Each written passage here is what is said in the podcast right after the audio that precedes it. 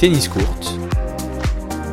Vas-y. première pour Astra Sharma, une Ravi semaine parfaite sur la terre flash battue info. Vous connaissez le principe, et un la résumé de 165e l'actualité de la semaine joueuse mondiale, créer la surprise. finale, Tsitsipas, à Monte Carlo, vous l'avez vu en photo, premier Masters 1000 remporté par le grec après deux finales perdues à ce niveau. C'est la plus belle victoire de ma carrière, a-t-il déclaré après sa finale face à André Roublev. Le russe éparpillé, 6-3, 6-3, et visiblement exténué. Vendredi, il avait bataillé 2h30 pour venir à bout de Raphaël Nadal dans ce qui restera le plus beau match de la semaine. Une semaine au cours de laquelle Tsitsipas n'a pas perdu le moindre set pour devenir le premier grec à soulever un trophée de ce niveau. À noter les performances de Dan Evans et Casper Ruud qui ont découvert le dernier carré en Masters 1000. Côté double, on n'arrête plus Nikola Mektic et Mate Pavic, cinquième titre de la saison pour la paire croate après leur victoire sur les Britanniques Evans Skupski dans un remake de la finale de Miami.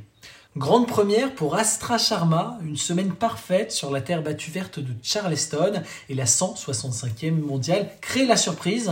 En finale, elle domine la tête de série numéro 1, 11 Jabber, toujours en quête de son premier titre. L'autre attraction, c'est le parcours de Linda Fruvirtova. À 15 ans, la Tchèque a honoré son invitation à Charleston, quart de finaliste pour son troisième grand tableau seulement, un motif d'espoir pour la plus jeune membre du top 500 mondial. Pour son entrée en lice, elle a bénéficié de l'abandon d'Alizé Cornet, la Française qui souffre d'une déchirure de l'adducteur. Elle sera absente à Istanbul et à Madrid pour un retour, on l'espère, à Rome. Lui sera bien de retour à Roland Garros. C'est Roger Federer, il l'a confirmé sur son compte Twitter ce dimanche.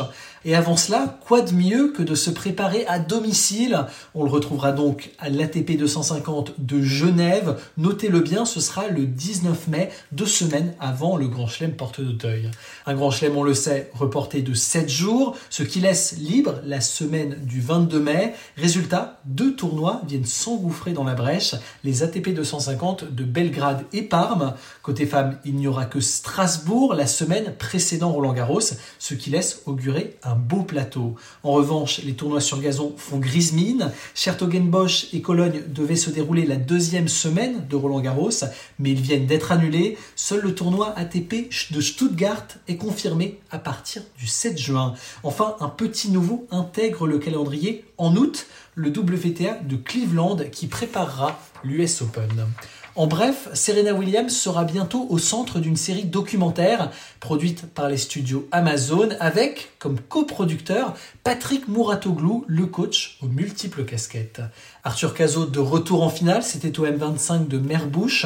Le Français s'incline 7-5 au troisième set face à Alexander Erler.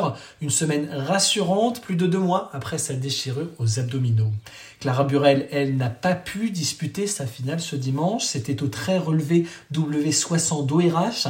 La Française a dû déclarer forfait pour des douleurs à la cheville droite. C'est donc Polonais Hercog qui soulève le trophée. Deux pépites se sont illustrées sur le circuit secondaire cette semaine, à commencer par Jenson Brooksby, 20 ans, mais déjà trois finales en Challenger cette saison. Et après Potchefstroom 2, c'est un nouveau trophée qu'il soulève à Orlando sans concéder le moindre set de la semaine. Rappelons qu'il sort d'une saison blanche. Et puis retenez bien ce nom, Kacper Zouk, lauréat de son premier Challenger sur la terre battue de Split. Le Polonais de 22 ans est d'une incroyable régularité cette saison, même s'il doit souvent sortir des qualifications.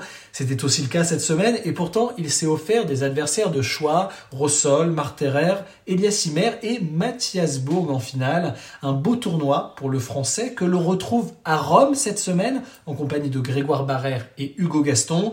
Deux autres challengers au programme, Tallahassee et Salinas. Et puis sur le circuit principal, les projecteurs seront braqués sur le WTA 500 de Stuttgart avec sept membres du top 10. La numéro 1 mondiale Ashley Barty, mais aussi Simona Alep, Sofia Kenin ou encore Elina Svitolina. D'autres se retrouveront à Istanbul, comme Elise Mertens ou Petra Martic. Et puis chez les hommes, les meilleurs seront presque tous sur les cours. À Barcelone, Rafael Nadal défiera la moitié du top 30, dont les deux finalistes de Monte Carlo, Stefanos Tsitsipas et Andrei Rublev.